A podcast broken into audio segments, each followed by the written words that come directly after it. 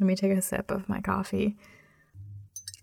Did a grocery store pickup this morning, and I will say I'm officially a basic bitch. I got some pumpkin spice on the coffee that I'm drinking right now. I am so disappointed in you. I'm not sorry. So disappointed.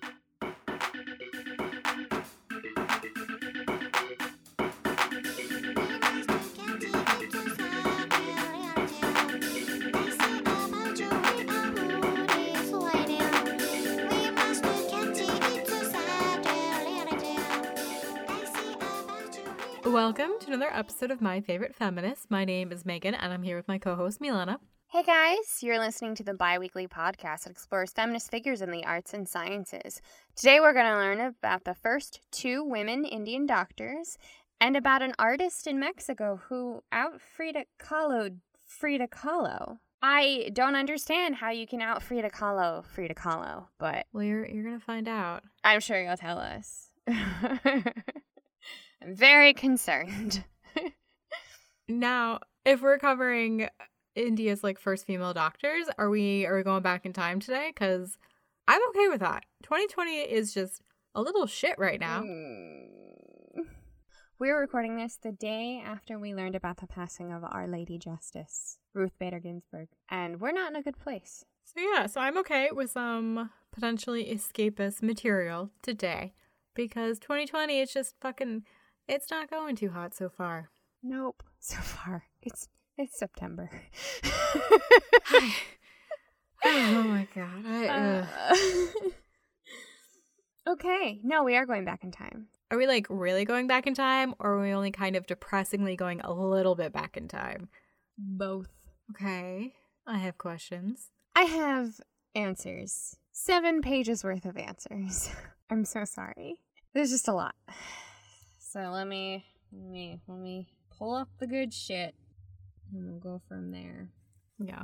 We're uh we're going to India and we're going to dive right in, but not too deep because trying to cram the history of India and its feminist movements is not something I am an expert on, nor do we have the time. I've got enough to paint a mental sketch for you, not a full paint- painting, but uh just a sketch, Okay. Well, yeah, as long as seven page sketch. uh, enough for us to get the idea. That's that's what we aim for. You know, some context. I feel like on the occasions that I've covered artists from different cultures, easily half of the research time is just doing contextual research to understand, What's happening? yeah, like what's going on and, and the implications of it. Because there have been so many things I've come across, and I'm like, wow, I definitely didn't learn that in high school. Nope. Yep. No, I definitely had to suddenly learn about India's everything. Don't worry, on my end, we've got the Mexican Revolution coming up. Oh, good. Yeah. So, um, yeah, we're going back in time, and we're specifically going to focus on the first two female doctors in India. And I'm going to talk about them both because their timelines coincide. So, the first name we're going to learn is Kadambini Ganguly. She was born July 18th, 1861, in Bhagalpur, British India. So it's B H A G A L P U R. So that is like in the northeast portion of India, closer to the border between India and Bangladesh. And I don't have a lot of personal anecdotes about her. However, I have a wealth of information and quotes for our next lady, whose name was Anandibai Gopalrao Joshi. Okay. She was born March 31st, 1865. Okay. So there's only about a four year difference. Yeah, so she was born March 31st, 1865 in Kalyan, India. So yeah, same timeline. There's like a four four year difference. So Kalyan is on the west coast of India, so on the other side of India. They were both born in the Brahmin caste. So real quick, India operates on a caste system. What do you know about their caste system? Um social and economic hierarchy, but that's that's all I got. And the untouchables are at the bottom. That is all I know. Oh, yeah. So it is a hereditary social hierarchy. The modern day casteism is said to stem from ancient Hinduism that describes and delineates four major social classes called Varnas. This system has been around for like 2,000 years, and up until India was colonized, the Varna system actually wasn't super strictly adhered to. The colonies had the system written into their laws. And for me, this is just speculation on my part, but I'm assuming it was written into their laws to guarantee that certain kinds of people stayed at the top and certain other kinds of people stayed at the bottom. And you said that that was upon the British coming in and colonizing. Mm-hmm. Yeah. Okay. They took their tradition and was like, we're going to work this in. They're like, we can use this to our advantage. Exactly. Yeah. So the colonization of India started in the 1490s, and the United Kingdom reigned supreme until India declared its independence on August 15th, 1947. So if you look at the timeline, the caste system had about 550 years to sink into the Indian way of life. Mm-hmm. So back to the caste system. From the top of the pyramid to the bottom, Brahmins, who are priests and academics, uh, Kshatriya, which are warriors and kings, Vaisyas, uh, merchants and landowners, and Sudras, commoners and servants. And then the untouchables, and on every single diagram of the caste system that I saw, this portion of people was physically removed from the pyramid and was held as an isolated rectangle under the pyramid. Whoa. Yeah, completely removed from the fucking pyramid, Megan. They don't even include them on Mm-mm. the diagram. Okay, the graphics of it. Wow. Yeah. Two main examples of the untouchable class were uh, like literally, I kept seeing these words street sweepers and latrine cleaners. And these people are still routinely kept from schools and temples. Today, they are so low on the totem pole that it has been said that a few untouchables were punished for allowing their shadows to fall on someone of a higher caste than them. Hmm. So, currently, it's technically no longer illegal to discriminate against different castes, but I imagine it's something like if you're black in America and you decide to go to West Virginia for some reason, you're probably screwed. Like, there's a solid 60% difference in pay between castes today. Oh, ugh. Oh, yeah. It's bad. And while I have no idea how people can tell who is from what system, like, I, albeit briefly, looked into it, genetics can be so funny that people can't look at a person's physical characteristics and know 100% exactly what caste they belong to. So I truly don't know how they differentiate whose shadow is dirty and whose shadow isn't. So I don't know, man. But all I do know is that both of our ladies were born in Brahmin families, the highest caste. But that's about where the similarities kind of stopped. Because while they were born in the same caste system, they grew up in completely different parts of India and were influenced by two completely different religions. So we don't know a lot about Kadambini Ganguly's life, like I said, but um, her dad was a headmaster of Bhagalpur School and also started the movement Was she the one born in 1861 or 1865? 1861. Okay, so she's the oldest between the two.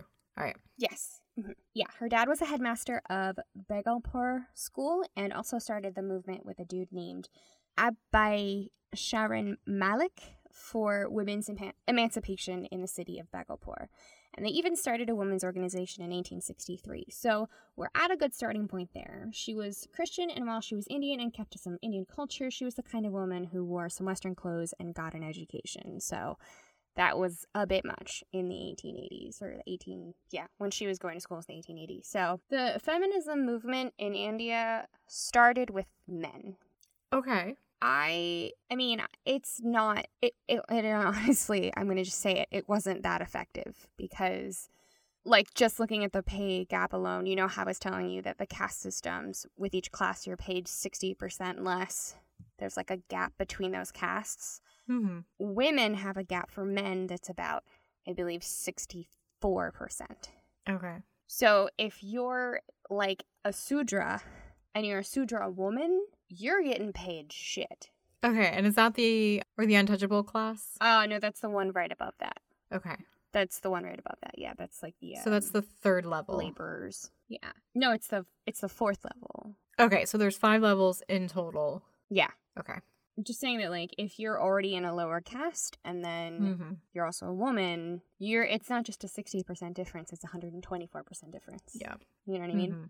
Uh, it's it's not fun, but they're getting paid pennies essentially. What I like about her dad is that he actually seemed to care enough, and he got her educated, which is a huge deal. And when she went to college, there was no if ands or buts. She went, and it was great. She headed to do a college called Bethune School at the University of Calcutta. Mm-hmm. She graduated in 1883 with a with another woman named Chandramukhi Basu, and they are both now first graduates of Bethune College and also the first female graduates in the country. Okay, so that was going to be my next question is that here in the United States, for a woman to want to pursue higher education in the late 1800s was very difficult. So I was just wondering how that translated to India during that same period. Yeah.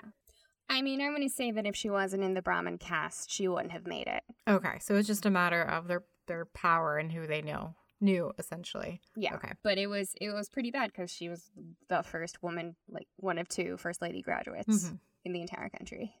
So, yeah, no, it it's hard. They these two women, they like jump some hurdles. So her friend Chandramukhi became uh, an educator, and Kadambini was like, "I'm gonna go to medical school." So she enters Calcutta, Calcutta Medical School. And that's really fucking weird to most people. They're like, wait, what? Are you serious? But she got in. And then that same year, she did something also kind of weird, which was she married a 39 year old widower named Dwarkanath Ganguly and took on the responsibility of his six motherless children. On top of going to medical school. Oh, yeah. Okay. Yeah, I know, right? Like, what? Who is this woman? So appar- apparently, if you marry a widow, it's bad luck. I saw so much on the internet about how widowed women were considered bad luck and how no one would marry one because they had already been touched and you were doomed to have a failed marriage or even die yourself. And I could not find why marrying a widowed man was a big deal. Like I didn't it didn't show up on any of my research, but what I got from the paper that I was reading is that people in the community were not happy still that she was marrying a widower. So I'm not really sure what aspect of a man being widowed is not a good idea. But um like they just couldn't get their head around it. So what now now she's married to someone who's 39 and widowed and has six children Mm-hmm. and is also going to medical school like they're getting flack. Okay. So, even though he was a widow, fun fact, shocker here, he was also a loving, supporting husband, which is actually a shocker because that was apparently rare in the 1800s. Yeah. Yeah. so, he was like there for her and supported her, and she understood the fortune she had, and she went on to do it all. And I mean, all. So, she graduated med- medical school, became a doctor for women, campaigned for women's rights, raised the six kids and two of her own biological ones. So she was a mother of eight, took care of the house, and was even a master of needle and lace work. I wonder if she felt she had to like hyper accentuate traditional feminine aspects of herself in order to be more socially accepted for kind of breaking through other more gender stiff um, roles. Oh, I'm sure. Yeah, yeah. Because, I mean, she pushed herself to be superwoman, and I imagine it was the pressure of her dealing with people looking down on her because, like, what kind of woman gets educated and goes to medical school, right? Mm-hmm. She had a well established practice. She focused on women's health and pregnancy. Some of her patients were even in the Nepalese royal family. So, one of those individuals actually gifted her and her children a damn pony. What? I, I don't know. I know. I was like, okay, well, I didn't know that that was a gift that you just gave people, but now she's got a fucking pony. And then there was her time on Indian National Congress, which is the left leaning political party in India that started in 1885, and it's still one of the two prevailing political parties in India today. Mhm. So around that time, her husband had pushed for more female representation in the party, and this resulted in her and five other women finding their way into a delegation at several of the National Congress's meetings. And she would go about her 62 years of life practicing medicine as the first woman in India to become a practicing doctor. This was apparently a lot for people to handle. So much so that a writer for the Indian Messenger, Mahesh Chandra Paul, uh, had launched a slander campaign against her. She was so powerful and intelligent, Megan. Like, he was feeling threatened because women aren't supposed to be that way. They they're not supposed to be successful. Yeah. And he indirectly, but not so indirectly, called her a whore. Yeah. Like wrote it, wrote it in. And her husband sees this and loses his shit and takes Mahesh to court. Oh, nice. Yeah, like right. This this husband is so sweet, and this is such like this is so nice and so heartwarming because we're about to hear some other stuff that's not so heartwarming. And it's, yeah, it's great. But Mahesh spends six months in prison and has to pay a $100 ruby fine. The writer of the slanderous material. hmm Yeah. Oh, nice. They actually got him jailed. Okay, great. I know, it's great. I love her life. But yeah, even in the most liberal areas of India, a woman like Kadambini was considered a threat to traditional female gender roles and the entire Indian way of life. So you can only imagine what it was like for our next lady, who was a woman raised by a very orthodox Hindu family. As I mentioned before, their influences differed greatly, but this next bit is going to get kind of confusing. So there were some points where the family wasn't too orthodox. So dad loved her, had her educated at home, would boast to his friends about how she could actually read because women weren't supposed to read. Yeah. This is probably great because mom wanted nothing to do with her. There, there was actually a quote she said um, that was, "quote My mother never spoke to me affectionately. Truly, she never understood the duties of a mother, nor did I experience the love which a child naturally feels for its mother." So that's apparently a role reversal because, like, the dad is supposed to not give a shit apparently in traditional Hindu families, and the mom is supposed to be affectionate, from what I understand. Hmm. I know within the same time period within Victorian Western families, parents were taught not to really show affection for their children. That was Mhm. seen as over coddling them. And so the type of child raising that happened in the late 1800s is just drastically different from what, Right. you know, we consider normal today. So, But I think the fact that she even knew that it wasn't like the same as her other friends, like Mhm. it was in the 1800s and she was still like, yeah, she didn't know how to be a mom, you know? I mean, maybe she didn't want to be a mom. I know that's probably part of it, honestly. Yeah. And whether they reversed roles for all four of their surviving children or just here or just her, I have no Mhm. idea. But there are originally nine of them. They died young. The ones that did die died young or at childbirth, which is not uncommon for the women and children of India in the late Mhm. 1800s. And this is actually why both women chose to become doctors. But we're going to get into that in a second because we're going back to her, her orthodox part of her life. Okay. So, for example, Anandabai was married off at the age of nine Yeah. to a man who was 20 years older than her. And then she was renamed. Not her last name, Megan, her first name. Like a whole new identity. Yeah. Mm-hmm. Well, I mean, it's a, a way of showing your property. This is apparently a thing that traditionally is supposed to happen, and I did not know this. I was very angry when I read this. Oh, okay. So, her given name, the name she was born with, was Yamuna, and her husband renamed her Anandabai. Okay. So, she gets pregnant by the age of 13. Ugh. 10 days after she gives birth, she loses her infant son due to lack of sufficient medical care. okay. She's devastated and is then moved to become a doctor. God, I'm like, to be 13. I know, I know. Like it was, oh, yeah. Yep. So, pros of childhood marriage none. Cons a lot.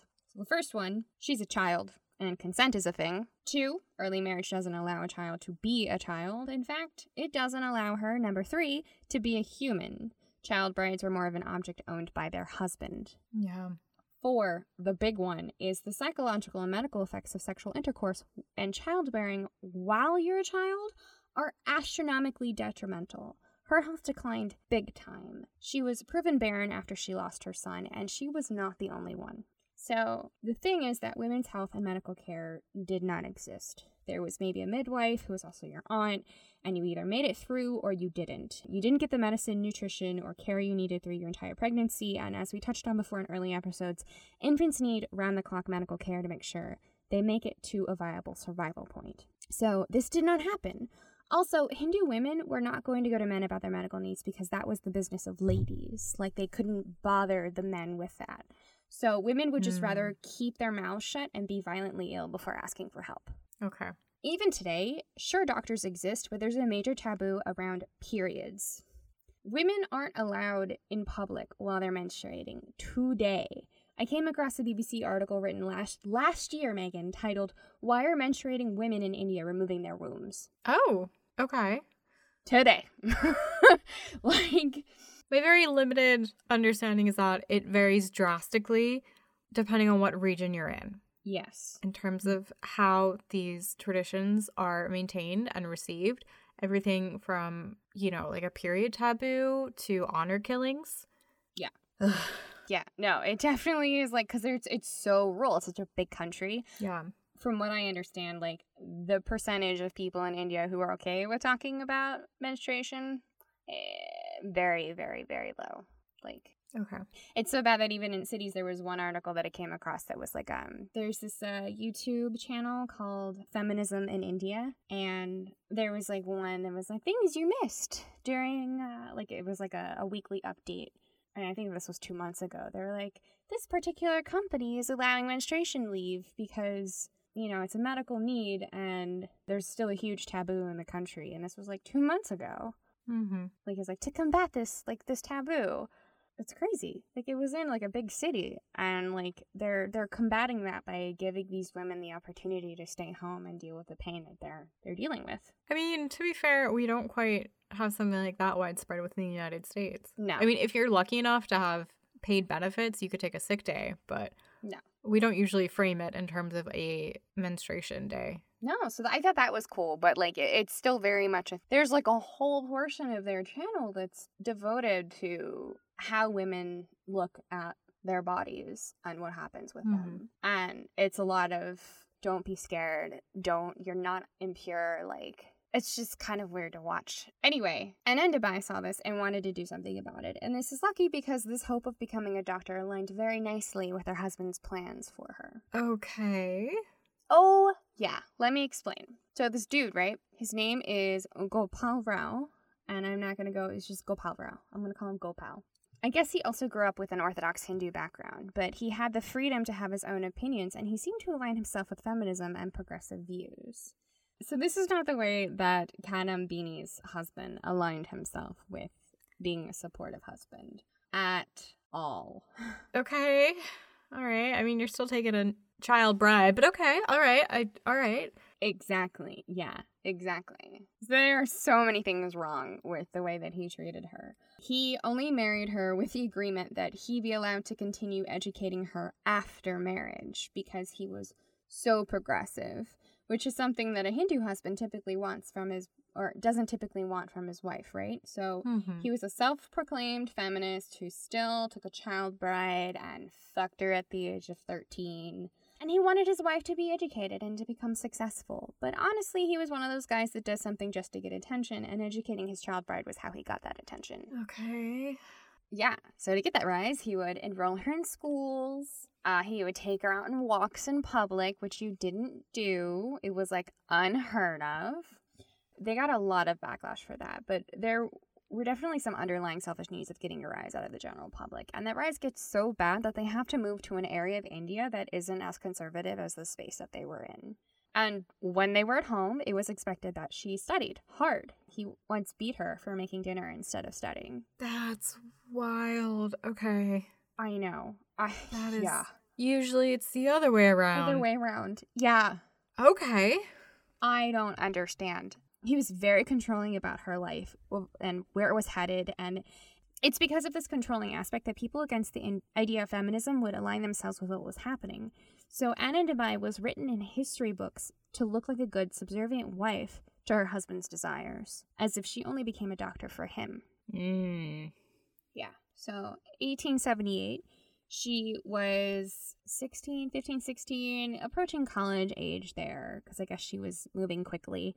And her husband was reaching out to different universities to see who would agree to allow her into medical school. So one of Mhm. them was Princeton. He reached out to the faculty there talking about how he wanted to reform to Christianity and wanted to get his wife an education. And would they please take his caste estranged progressive couple and allow her to study and some sob story, right? Okay. And they said, no, stay strong in Christ. Amen. Princeton, Princeton University. That wasn't like a direct quote. it was like, stay in India, reform, love Christ, All right. cast away your Hinduism. Well, also, America in the 1880s, in terms of racial diversity, we were just not doing too hot. Nope. No. Yeah, so I imagine when they got correspondence and you're like, I think, um, yeah, nope, pretty sure they're brown. Sorry. So there was there was one guy who was like, "Oh my god!" Literally was like, "We can we can save these people." He loved the idea of like, A white savior com- complex, like real hard. yeah, Yeah. yeah, and the the guy above him was like, "Nah." nah. so, yeah, that was disappointing, I guess.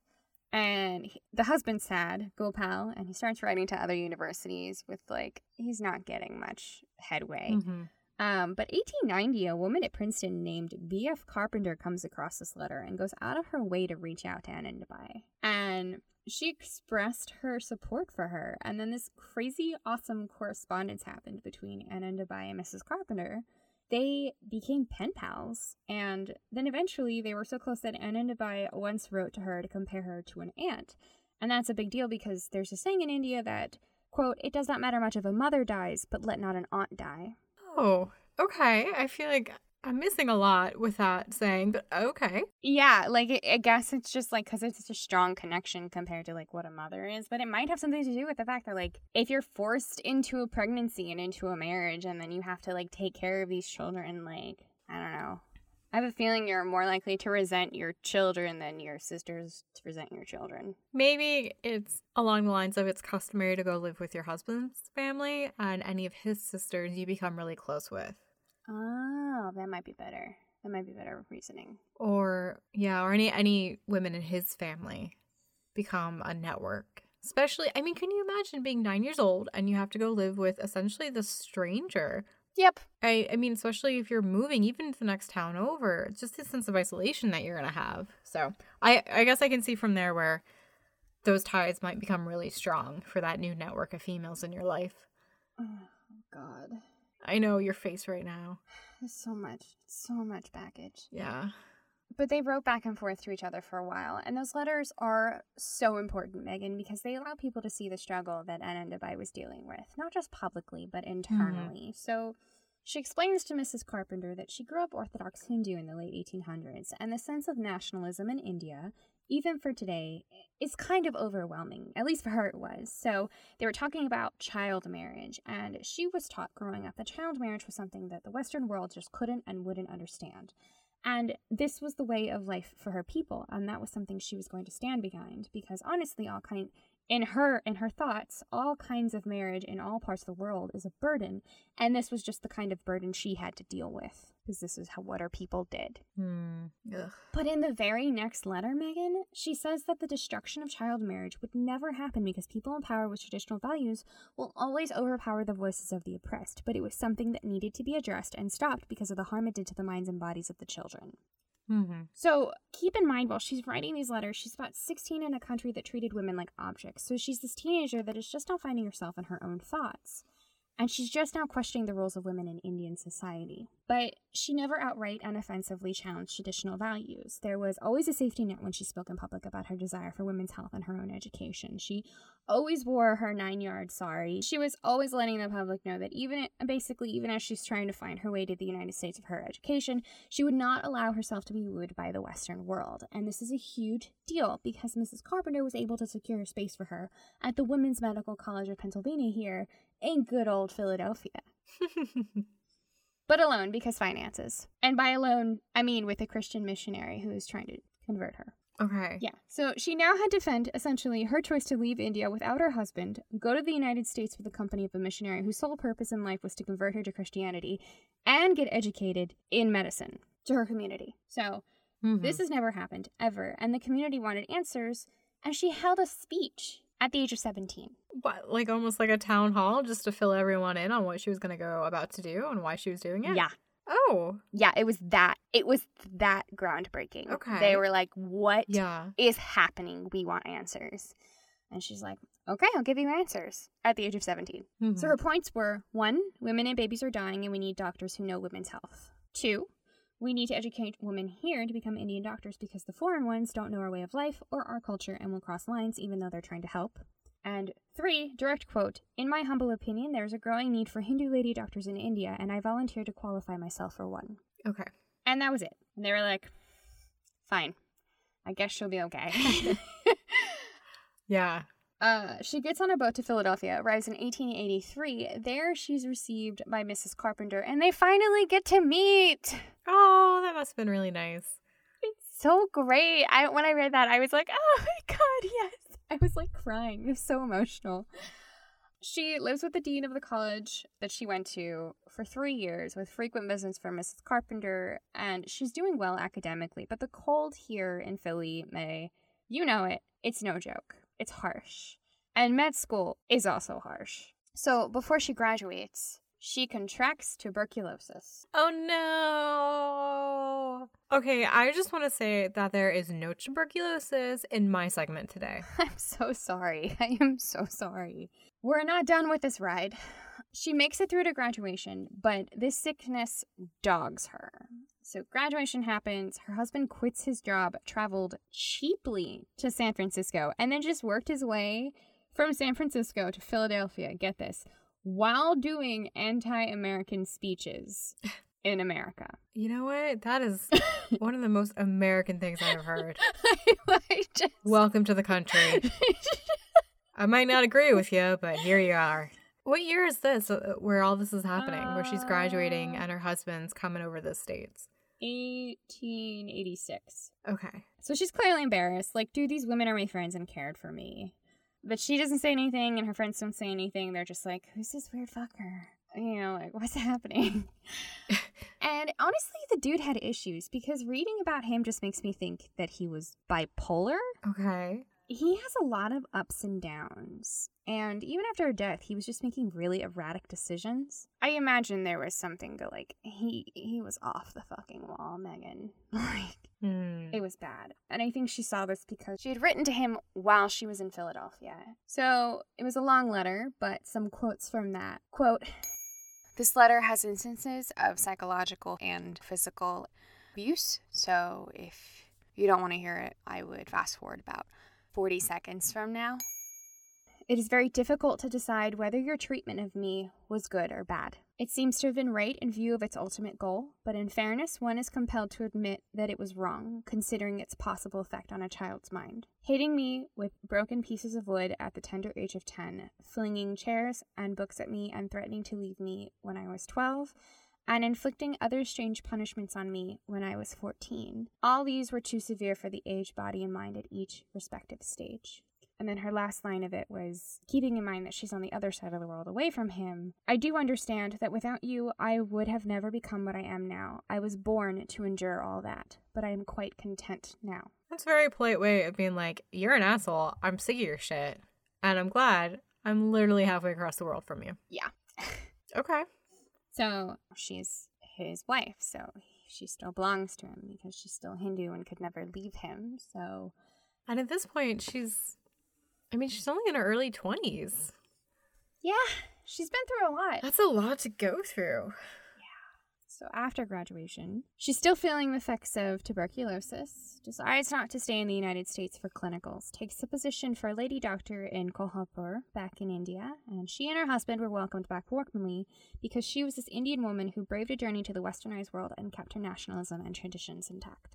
Mm-hmm. However, she did not get to practice. Her illness kicked up again and she passed away on February 29th, 1887 from tuberculosis. Oh no. She was 22. Oh, oh man. Yeah. Was it the scientist you covered who developed a treatment for leprosy, Alice Ball? She was what? She was like 21, 22 when she passed away as well? 24. Yeah. Yeah. Oh my goodness. Too fucking young.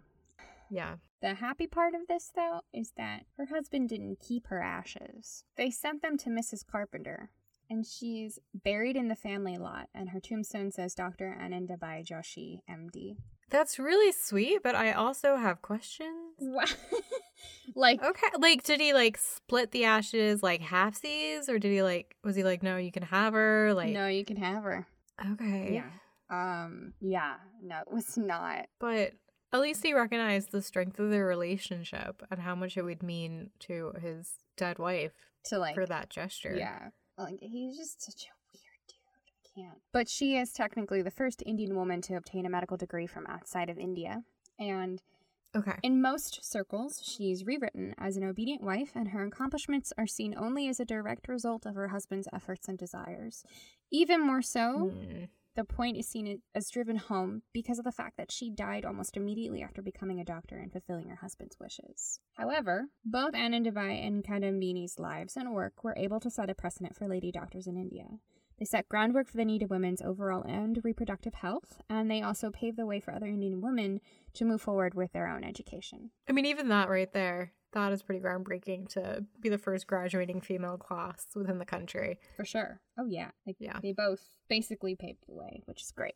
It really sucks that Anandibai had to go through what she did. I think she knew that what she was doing was important, and she knew the only way to get that done was with her husband's help. You gotta play that game. Yeah. That's why I insisted to go first, because it's sad. Gee, I'm really glad I don't have an artist that happens to die at a kind of younger age after being politically ostracized for her work and might have died in poverty. Oh. But I mean, she had like a good few decades. That's good. Yeah. The average age of my ladies was 40, so. Well, I'll have you know that today on my end, we make it all the way up to 53. Oh, shit. Yeah, so we're not getting an artist that has lived forever like some of my most recent ladies who just, you know, casually break a 100. Oh, God. Yeah. We're back amongst mortals. oh, no. My artist, like I said, she lives to be a whole 53. And today we're getting escapist. We are leaving the United States for our volume two of Let's Escape America. Fuck yeah. Yeah. And I think you're going to enjoy this because we're taking yet another trip abroad. And today we're just going to, oh, I don't know, the ancestral home of tequila.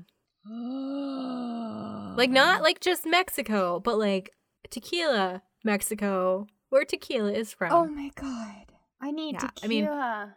Okay, we're, we're not going to stay there because we're going to Mexico City later in the story, but I just thought you'd appreciate learning a little bit about the Mexico state of Jalisco. And that is where tequila comes from, along with mariachi music. yeah, I'm good without the mariachi music, but it's it's good because after this, I'm gonna go make tacos for me and my boys. So There you go. You can take this little piece of geographical information with you because at some point we're going to have to do a pilgrimage out to Jalisco, Mexico. Yep, I'm sorry, we're in Mexico. Jalisco, Jalisco. Can you just spell it? Yeah, I was about to say you're you're the Hispanic one between the two of us, so help a gringa out. Okay, J A L I S C O. And I I will have you know for a few of these things, I totally googled pronunciation. I'm trying. It should be Jalisco. Jalisco, Jalisco. Antonio could be helping me out with these Spanish pronunciations. Is I, Antonio the Pig, and I am here to say that while you're trying really hard, you are still a gringa, and the pronunciation you are looking for is Jalisco, Mexico. Gracias, Antonio. Gracias. De nada. Continue. Forgive me, stained glass pig, that our audience only knew about last episode. I hope you and the entirety of the Spanish speaking world can forgive me. it is done. Thank you. J- just so you know, there's a little bit more Spanish coming up in this episode, so you might need to help me out a little bit. I got you, boo. Gracias. I feel like with Spanish, if you just say it faster, like it'll it'll help you kind of blunder through it. No, Jalisco. I maybe I don't know. I to be fair, the the Colombian dialect that my family has can be, or at least on my dad's side, is kind of fast because he's from Cali. Yeah, well, never mind the coastal Colombians. Oh no, that's a whole different. I'm like, sorry, Cartagena, what? What? I know. When we were there, I was like, I don't understand anything you're saying, but that is tasty. Please give to me. Dos, por favor. but yeah, we are going to Jalisco. Jalisco. So there we've got tequila, we've got mariachi music, and we have our featured artist, Maria Izquierdo, also coming from there. Izquierdo. Izquierdo. I practice. He gave me a little flack last episode for my Francois, Frank. who was actually secretly named Frank.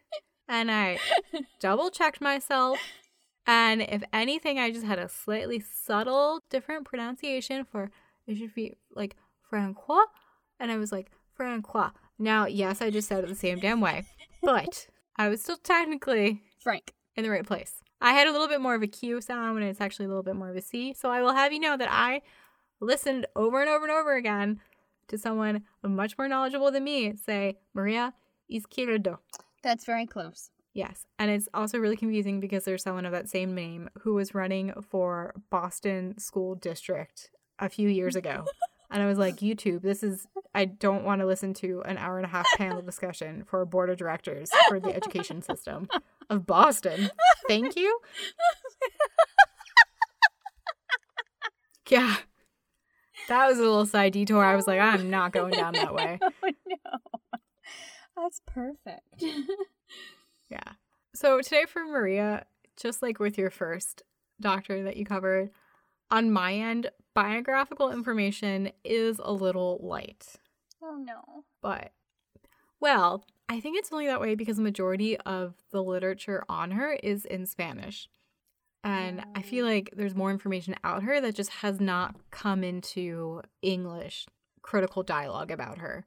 So even though biographical information is kind of light, I am still going to dish on the woman that some historians have said out Frida Kahlo. Frida Kahlo. I am very interested in the explanation for that. Yeah. Well, as one writer put it, quote, Maria Izquierdo represented Mexicanness better than Frida Kahlo, not in her folklore, but in her essence. In her what? In her essence. Oh, okay. Which is like super impressive because everyone knows Frida and like I had no idea who Maria was. I don't know who she is. What kind of work did she do again? I'm sorry. She's she's a painter. Okay. And it's kind of wild because they lived at pretty much the same time. Like they were born and they both died just within a few years of one another. Oh, oh God. Yeah, so I feel like how you did a comparison between two doctors, I probably could have totally done that today between these two artists, but Then it would have been really long. we could have split it up. But just like you're hesitant or rather reluctant to do Madame Curie, yeah, you don't want to do Frida Kahlo. like every everyone knows who she is. Yeah, I get it. Like, So lot, same thing with Georgia O'Keeffe. Yeah. It's not that they're not interesting and they, they haven't done great things. It's just those two women in particular tend to be the only two women artists that people can name. let me see. Who else would I have been able to name before? Before we started? I couldn't tell you. And I feel really bad. No, the same. It made me think about it on your end. Like I, I would have say Madame Curie, and then I, I tend to be terrible with names, but I know there's a woman who was really significant in the invention of CRISPR. That name I can't remember. Jennifer Doudna. She's the co-inventor of CRISPR, which is a gene editing device. So I'm, I'm just covering Maria today. There's enough to be said about her, so we've got our fill. So we're starting out in 1902 in the Mexican state where we are going to make our pilgrimage to Jalisco.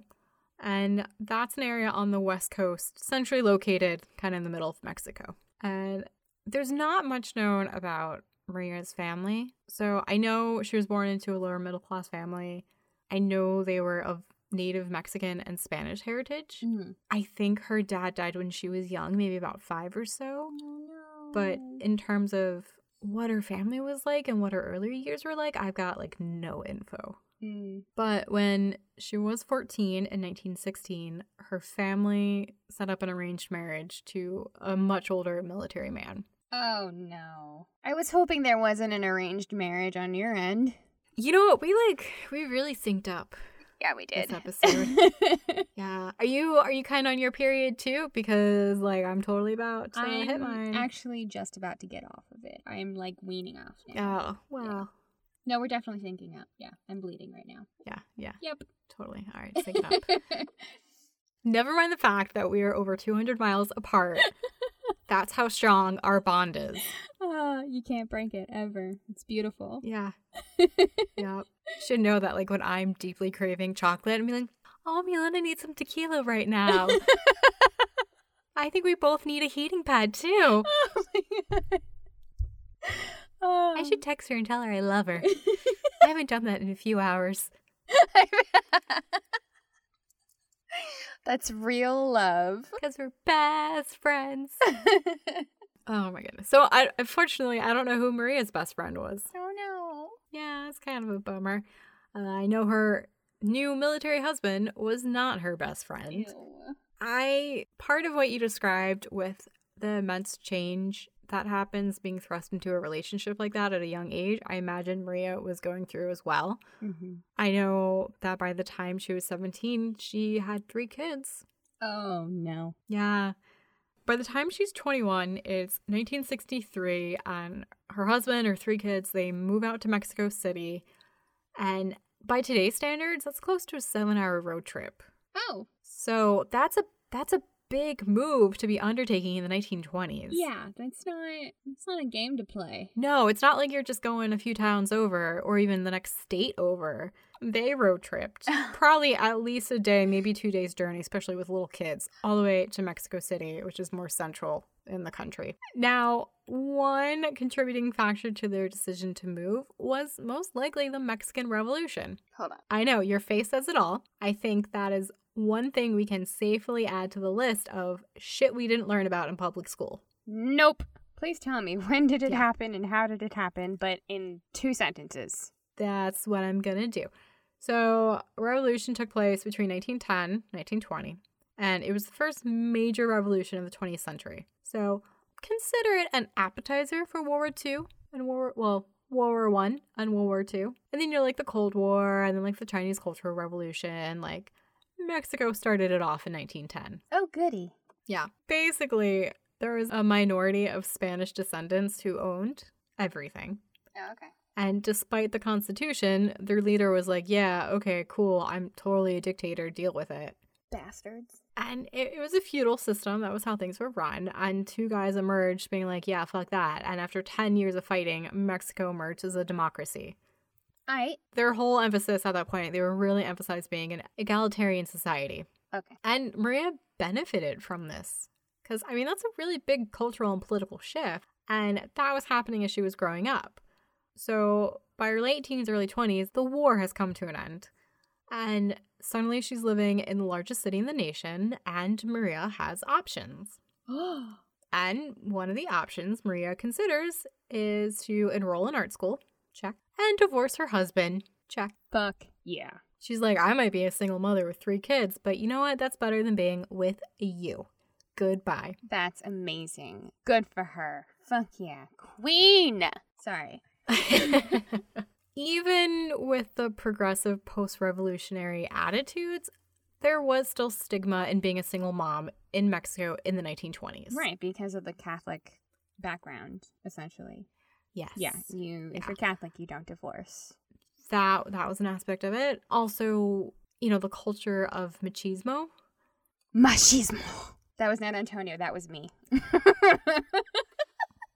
And that's that's the idea within Hispanic cultures of essentially, you know, men are men and women are women and women are traditionally expected to stay home and raise the kids and let the men take care of everything. oh, I'm so glad I'm not your traditional Spanish woman. I mean, like things have changed since, you know, a 100 years ago. Uh yeah, but the like the way that my Those expectations are still yeah, like, implied and still culturally present. the expectations my grandmother had for my mother and for me did not happen, thankfully. Yes. Yeah, and- and like you mentioned with the Catholic Church, like gender roles were an extension of that as well. I mean, Catholicism that was introduced to South and Central America in the early 1500s. Nice time to just just stew in Catholic guilt. Yeah, so they they had a few centuries to really work that in. Yep. And for Maria, there's a lot of deeply ingrained cultural traditions that they do become a hindrance, like the things that you mentioned. Mm-hmm. But even with that baggage, Maria became one of the first professional women artists in Mexico. That's so Yeah. cool. When was her first gallery? I don't have specific dates. Okay. See, that that's where she varies from other artists I've covered. I, I don't have specifics on that. Right. I know years later, Maria remarked, quote, Many narrow-minded people think badly of the women of our days. They believe that because she works and incorporates herself into the rhythm of the city, she is morally inferior to the traditional woman whose domain was the kitchen and whose territory was limited by the door of the home. Mm. So at that point, that was 1950, and she was 48 when she made those remarks. Jesus. And like to be clear, Maria she like had no beef with women who wanted that traditional life.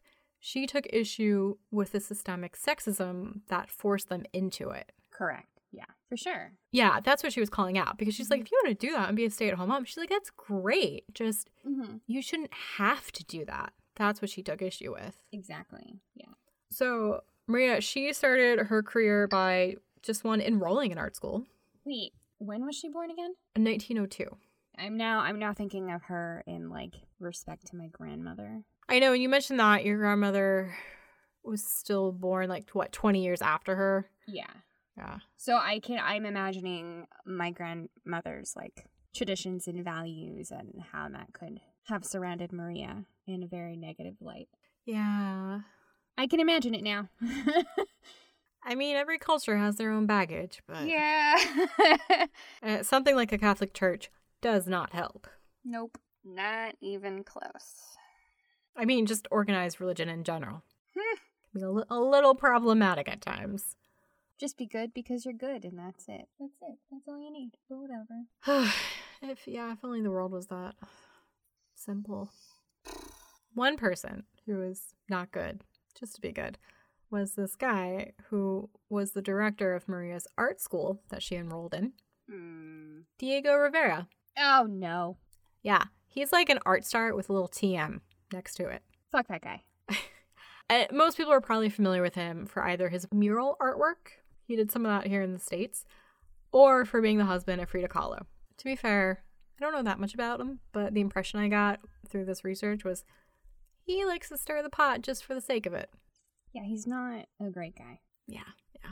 Apparently, in 1929, when Maria was 27, Diego saw her work and remarked in front of everyone she was, quote, the only one of worth among the students. Um. That did not help her make friends, Oh. Wow. like at all. Like, people, students were literally throwing buckets of water on her. What? Yeah, I mean, Maria put it. She said, quote, it seems a crime to be a woman because if Diego had said that about a man, like, no big deal. No. But to call out a woman, like, she was essentially bullied out of school. That's so upsetting. Like, Diego backed her up. Like, with his support, Maria had exhibitions. She was Mm. introduced into, like, the art scene in Mexico City and then internationally as well, you know, the art markets of New York City and France. And out of all the leading Mexican women artists of this time, it was her and only one other woman who had, like, a formal art education, who were professionally working. Right. So in this episode, it's a case of having men who are dicks who are actually helping out people, which is weird. But who are still dicks at the end of the day, because that totally makes a play in this one. Yeah. Yep. Okay, we we got a lot a lot of parallels in this. I almost wish I could be like, oh, we totally planned this. Except for the widowed husband, who was a very sweet man. Like he was, he was a good guy.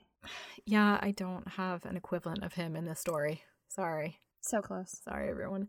Yeah, instead I've just got Diego, who can be a bit of a butthole, but that, that's a little later. But for now, in terms of the art that Maria's doing, the the school that she went to, like historically taught Western art. So basically, think of the art style shipped in from like Spain Mm, yeah. Yeah, very traditional oil work. But after the revolution, there was a pushback against anything seen as encouraging the colonialism that Mexico had been under. Mm, Yeah, because in like the mid 1800s, like like they fought New Spain for their own independence. Right. And then later on, like America's like, hey, this chunk of Mexico, yeah, it's ours now. Because we're dicks, but let's just keep moving. So you know, Mexico was just just not doing so great for a while. no. Like, come on, guys. Like, we just got rid of one. Now you're taking the rest of our shit. Like, so nationalism plays a big role in this just because there's such kind of like a shifting national identity. And at this period, after this revolution, kind of the main theme is just establishing Mexico as itself, as its own rich history, its own rich culture, and not living under the rule or influence of any other country yeah. within art school they, they were really quick to get rid of kind of western styles of art and emphasize kind of unique modern mexican artwork so what takes its place is this kind of stylized like looser style of working Mm-hmm. and maria totally works in this style you know in some cases she like flattens her field of depth Um, her color use is bold. She doesn't really nitpick over detailing. In terms of color, she uses a lot of earth tones with accents of like blue, red, or yellow. And she's painting realistically, like it's stylized, but it's nothing like, you know, terribly abstract or anything. And she's doing portraits, she's doing still lives and landscapes. Maria was very deliberate in what she was painting. All of her work is loaded with symbolism. Okay. And that's stemming from her own narratives. And that fact, like the fact that she's painting work inspired by her own experiences, sets her apart from the cool kid artists of the day. And like those cool kids being men, like her buddy Diego. So what? I mean, they're artists. If they weren't pulling from their own narrative, what narrative were they pulling from? A national one, a national idealized one. Oh, okay. One where Yep. okay, gotcha, gotcha, gotcha, gotcha. So not like you know how um what's the name like the American like painter who everybody knows rock. Oh, Norman Rockwell. Yeah, like how they're like like that's nationalist and idealistic, and then Yeah, I feel like that's a f- fair comparison. Usually, yeah, okay, it's Diego along with these two other guys, David Siqueiros and Jose Orzoco. O R O Z C O. Orzoco. Orozco. Or oh, I can't roll my R's. Orozco. I'm bringing up my Gringa card. That's a pass. But Diego, along with these two other guys, they were Los Tres Grandes, the big three. And just like you mentioned with Norman Rockwell, they really wanted to tap in to this kind of universal national narrative. Right. They weren't really so warm and cozy in terms of what they were depicting because Rockwell did a lot of like interior, domestic, feel good, fuzzy family scenes. Yeah. But it's the same thing in terms of they were painting things of what people wanted to aspire to Yeah. and what they felt as a nation people should be aspiring to. So like Well, they were cementing the dominant like aesthetics and narratives in like a post-revolutionary Mexico. ah And so working with the, the new democratic government, they were very prolific in creating public art, and in this case murals. gotcha. And they were creating these idealized scenes, kind of celebrating the everyday person, kind of approaching things with a socialist attitude in terms of work and wealth, because these were things that the revolutionaries were fighting for, and this is what they wanted to build this new republic of Mexico on. So it was a lot of more um, lar- larger narratives Okay. that they were building in their artwork, Okay. rather than a personal experience. There was an artist who did last season that was kicked out of the US and she found her way to Mexico. Mhm. I can't remember her name. Was that around this time? Because I know that she was a mural artist as well. Yeah, Elizabeth Catlett, her timeline is shifted a few years, I want to say about like 15, 20 years after uh, Maria's, Ah. but there's a lot that coincides because she did eventually permanently move to Mexico and she was teaching in Mexico City. She headed their sculpture department. Oh, okay. All right. So there was some overlap. Yeah, I think the timing was just a little off by about like a decade or so. Okay. They were kind of moving within the same creative circles. Gotcha. Gotcha. Gotcha. So with Diego Rivera's and these other artists, like they're really emphasizing Mexican dad. I'm mispronouncing that. I practice this, I swear. Mexicanidad. Mexicanidad, Mexicanidad. which is. That's the concept of the essence of being Mexican. Mm-hmm. And that's what these big three artists were encouraging on, you know, kind of the native Mexican people, you know, like I said, like a socialist attitude in work and wealth. And in their content, they really were shaping the national dialogue and art, Right. like completely using murals as an opportunity to like reiterate to people like what the people and what the government wanted to see in a post-revolution Mexico. Propaganda. In in a way yeah and it actually becomes more propaganda in the 1940s because by then the government had completely strayed from their initial intent Mm. Yeah. but then it was weirdly like these three artists were still really working with the government and they were still like espouting these ideas even though at that point they weren't really true anymore because money. yeah i mean things just shifted Yeah. but within this dialogue like maria got shut out of it Mm. Like her personal narratives, they were not overtly political, and that put her at odds with the defining nationalism of the Grand Three. Right, because that's what they wanted to see versus what she had to, I guess, give. Well, yeah, and they were such big artists, they were really driving what was popular. Mhm. Yeah. And so because her work didn't fit in with that, Then it wasn't Yeah. wasn't popular. And like just as Diego had previously been very instrumental in encouraging Maria's art, he later was really impactful in dismissing it. of course he was. Yeah, so things are about to get a, a little shitty. I would punch him straight in the face, but okay. So in Maria's paintings, she's approaching her work from a feminine narrative, Mm. right? Yeah. Like, makes sense. Uh, it's often women she's depicting in her portraits. You know, the Virgin Mary iconography comes up. She did a series of still lives of home altars. Mm. So these like altars that are traditionally designed and upkept by women. Right. And Maria also did a series of landscapes. And those feature fairly like desolate settings. But in the foreground, they're loaded with really rich foods, you know, fish and fruit and wine. Mm-hmm. So there, there's a lot you can interpret from these things beyond just initially looking at them and going, oh, that's a nice painting. Yeah. And the fact that she's painting from her own experiences outwards, you know, as opposed to conceiving of these grand narratives, like, Mm-hmm. you know, with Diego Rivera's, like, that's why the historian that I quoted earlier praised Maria for embodying Mexican identity or Mexicanidad. Because she was actually representing what people were dealing with and being Mexican versus what people wanted to be. Yeah, instead of like some idealized idea of what people were. Mm-hmm. Because, like, Like the truth. Yeah, like on her ground level experience, she was painting what she was actually experiencing, what was actually going on. It was more of like a one to one relationship. Whereas, like Diego, he's making these giant murals about the working class when, guess what? He's like not even the working class. No. Yeah, like he's a complete outsider, kind of crafting these, in some ways, you could probably argue like contrived narratives of what things should be versus what they actually are. How you should feel. Yeah. So, yeah, so like Maria just tapped into a much more personal narrative.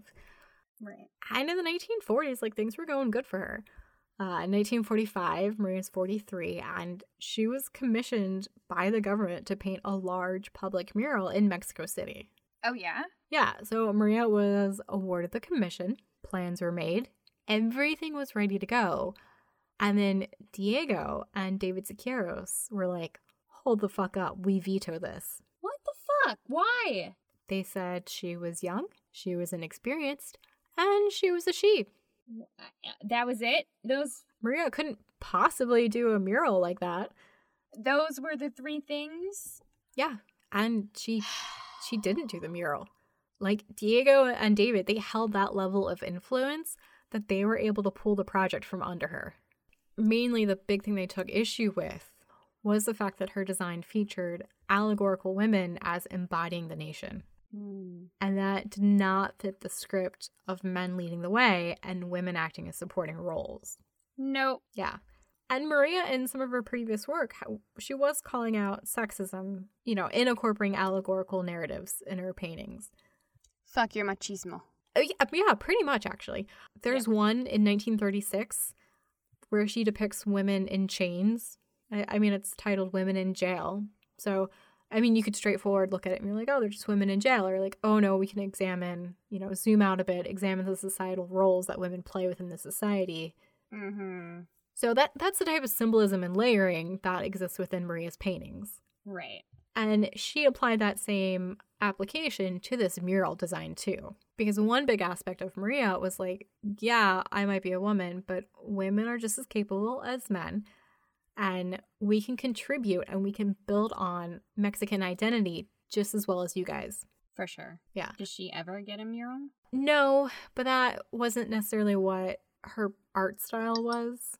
Right. Yeah, I think it was just Yeah. a really great opportunity that came along, and it was really Mhm. crushing when it was taken away from her. Even though mural art wasn't her style, it was still really hard on Maria when sh that didn't happen, and it was hard in her career. And kind of the irony of it is, just a few years before landing the commission, Maria was quoted as saying, "Almost never do male artists see women who paints. as just another colleague who is dedicated as they are to the same creative labor.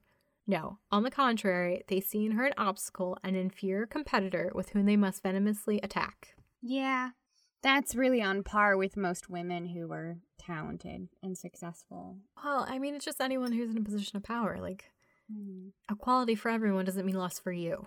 Also, like, just, I'm going to put it out there Spanish men tend to be really fragile.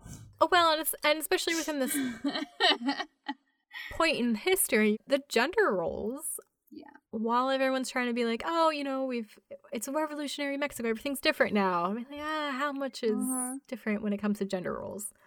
yeah. And these gender roles expectations are, I mean, they're prevalent in every society. Yeah, that's true. It's there's there's always going to be a manifestation of that. For sure. So the commission being taken away from Maria, she was not quiet about it. Right. Like there was public debate back and forth between her and them.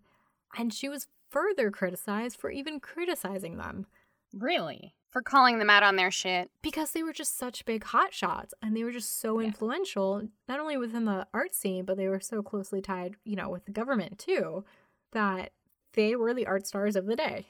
It's like in the last episode where your psychologist had completely different ideas compared to Sigmund Freud? Yeah. That didn't really make her that many friends when she said it. So it's the same case in this instance. Gotcha. It was a difficult time for Maria. One support system she did have in place was her second husband. Maria had remarried in 1943 to a Chilean painter. Was he nice? I they had a messy breakup. Damn it. Yeah. So after like 1945, it was described that Maria, quote, began to experience nightmares that left her sleepless. One day she arose and drew what she remembered a clear version of herself in a window of metaphysical dimension, holding her own decapitated head as her body, still walking, becomes lost in the distance of steps, leading to a void. Yeah, okay. Yeah, a little fucking heavy. She, she need a friend, a hug, a therapist?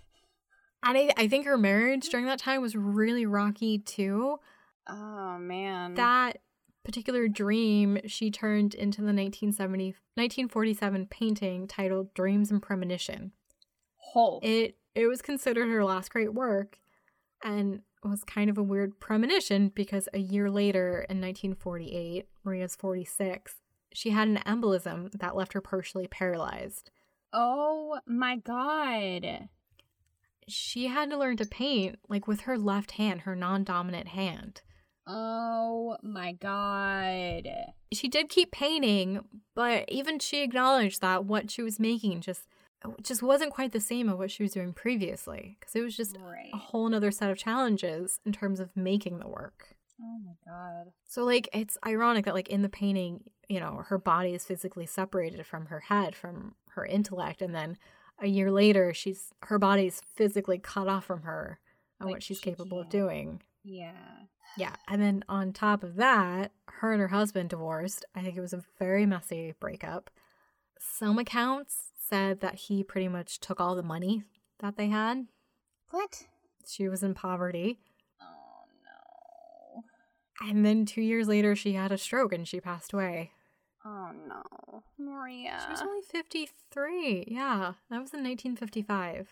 So, really, the last 10 years of her life, it was just like a domino effect. Just shit. Just complete shit. Yeah. But I mean, things were going really well for her professionally in the, the 30s and 40s. And then she had that massive public rebuke on her creative credibility. And she was like, everything. yeah, like she she lost money. You know, uh, one person wrote that like broke her heart. It just she never bounced back from it.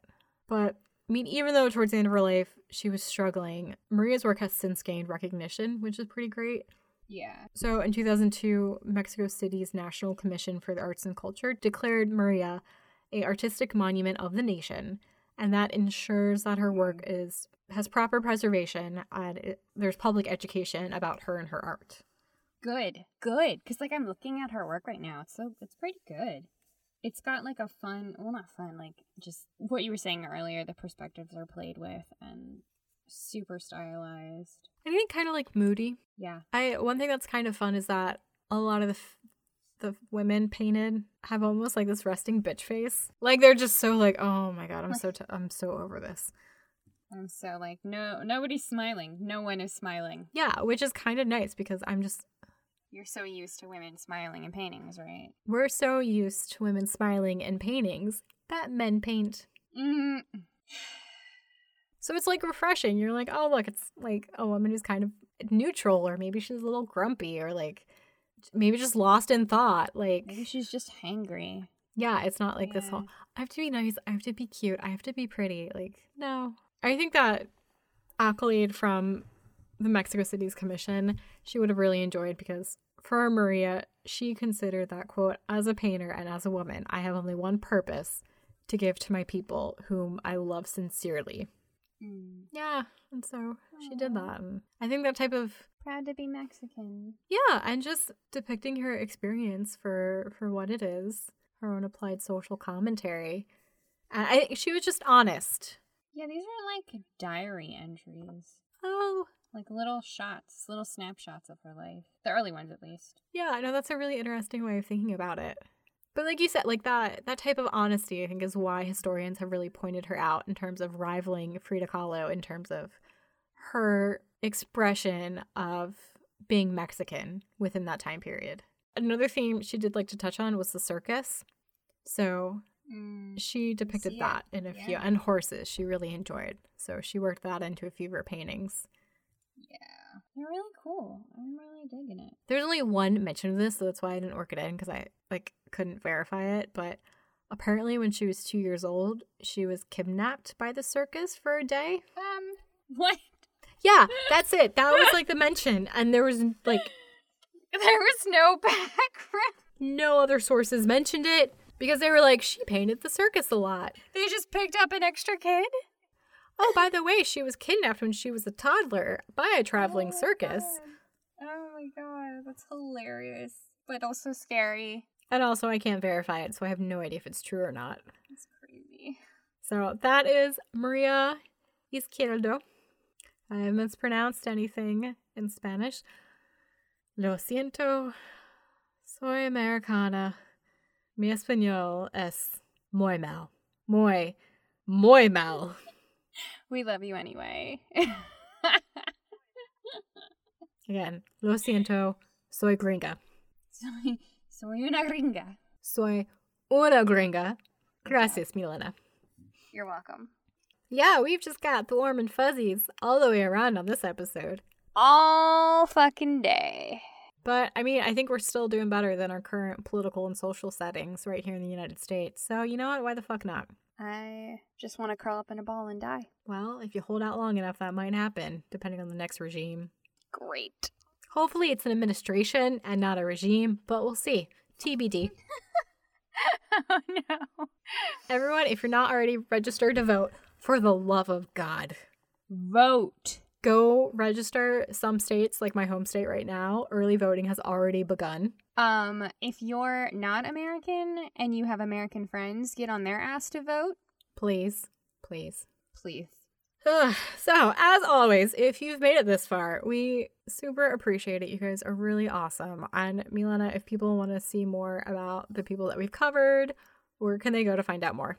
So we have a website, myfavoritefeminist.com. Our Facebook and Instagram are My Favorite Feminist. Our Twitter is at Milena Megan. That's at M I L E N A M E G A N. If you want to email us, it's info at myfavoritefeminist.com. You can listen to us wherever podcasts are streamed, and it takes two seconds to please rate, subscribe, like, share, all that good stuff. And in the comment section below, you can just let us know what you've been doing to get past this crazy political dread that we're in.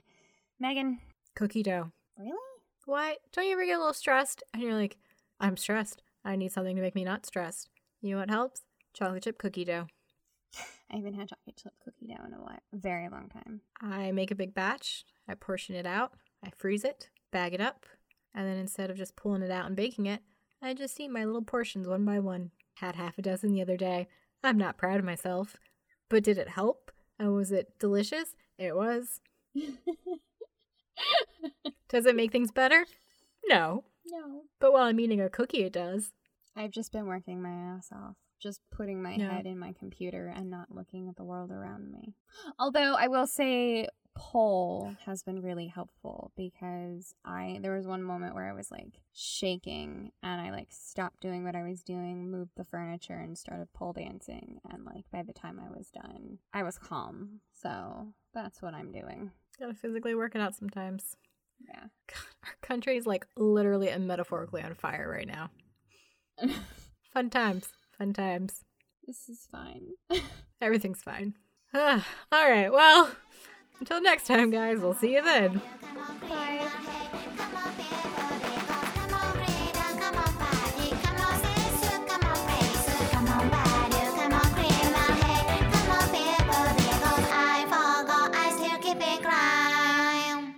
Antonio seeing us out? Adios, mis amigos. Hasta el próximo episodio. The president, he's a pig, and I would know I'm a pig, but I'm better than him. Antonio, stained glass lamp for president 2020. this ad was approved by my favorite feminist podcast, underwritten by Megan and Milena. I'm fucking dead we need to go now.